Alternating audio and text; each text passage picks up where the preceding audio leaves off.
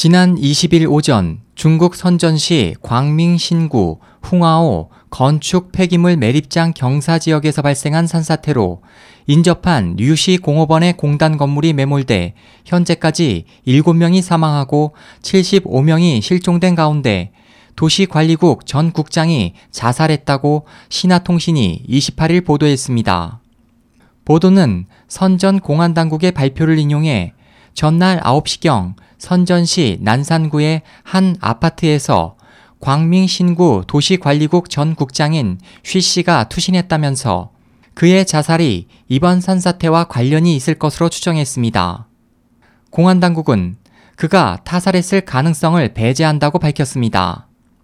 앞서 국무원 조사팀은 지난 25일 이번 사고가 적시장의 쓰레기 등을 매립하면서 쌓인 흙더미가 무너진 것으로 자연재해에 속하는 산사태가 아닌 생산 안전사고에 따른 인재라고 규정했고 검찰은 이번 사고가 권력 남용과 직무유기, 개인적 이익을 위한 탈법 행위 등 직무 관련 범죄와 관련되는지 여부를 조사하기 위해 국무원 조사팀과 공동 조사할 것을 밝힌 바 있습니다.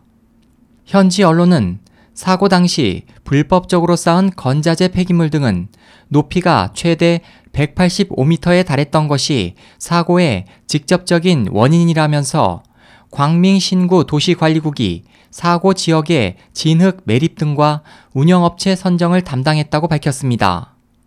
이에 대해 남방도시보는 사망한 쉬 전 국장이 매립장 건설을 승인했다면서 지난 7월 도시관리국이 이번 사고 발생 지역 인근에 폐기물 적치 감독 관리 프로젝트를 입찰에 붙였고 선전 젠싱 프로젝트 관리 고문 유한공사가 95만 위안 약 1억 7천만 원에 이를 낙찰받았다고 보도했습니다.